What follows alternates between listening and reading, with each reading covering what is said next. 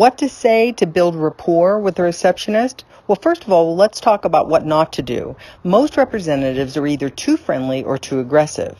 Being overly friendly, unnaturally perky, or over the top enthusiasm is clear to receptionists that you're just being fake or phony to try to use them to get to the doctor or to whoever the decision makers. The opposite is true. Being aggressive, curt, too abrupt, or being short or withholding information, well, that just does nothing to help her want to help you.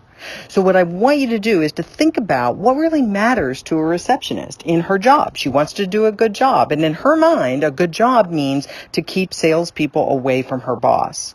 So the best thing that you can do is three things. One is to match her tone. According to NLP, this will reduce her resistance to you and open her, at least subconsciously, open her receptivity to you and to want to actually help and support you. Second is to listen. Listen for distracting, a distraction or some kind of distracting sounds that indicates that she doesn't really have the time to talk to you and acknowledge it. And last, state. State a compelling reason for you to speak to the doctor. That compelling reason must be in her mind both important and urgent.